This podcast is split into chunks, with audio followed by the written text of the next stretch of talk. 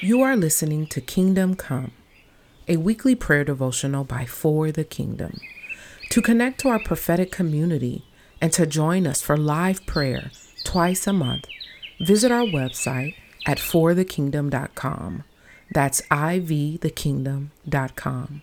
Or download our app on your mobile device.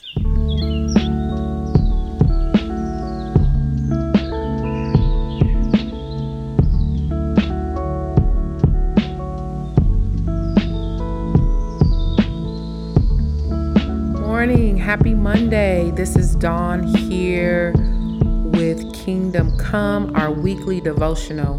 And I'm going to pick up today from Second Corinthians chapter 10, starting in verse 3. And it reads this For though we walk in the flesh, we do not war according to the flesh. For the weapons of our warfare are not carnal, but mighty in God for the pulling down of strongholds. You know, I really love this verse because it brings perspective to how we are to war as we are walking through this world.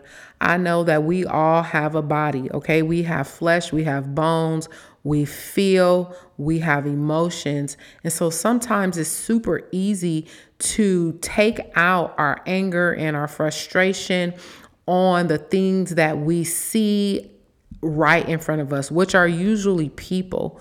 But the Bible comes and gives us a clear um, understanding and perspective that we are not to war in the flesh. If we were to take this verse and make it super plain, I believe God wants us to know that everything that comes up against us, every opposition, every distraction, and every obstacle that will try to get us off track is a spiritual matter. It is not human, it is not someone, but it is a spiritual matter.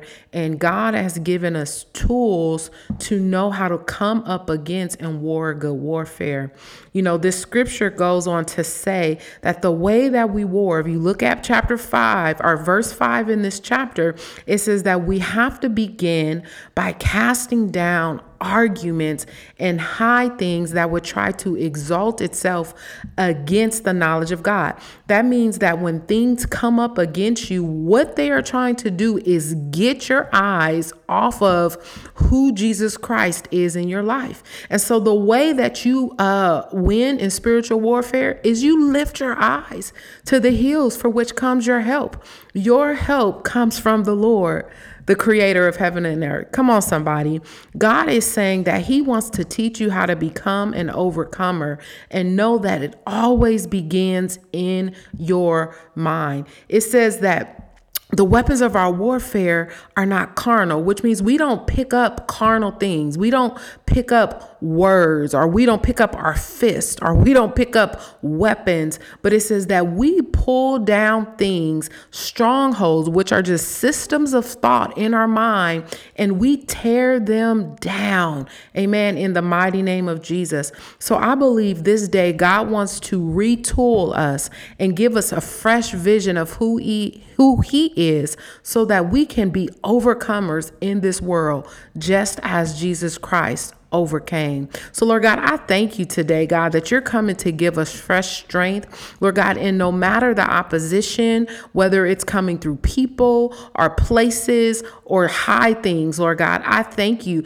that you have given us victory, Lord God, through the body and the blood of Jesus Christ. And we pray, God, that you would be glorified in our hearts and in our minds, and that we will see you as the victorious King ruling and reigning in our lives today.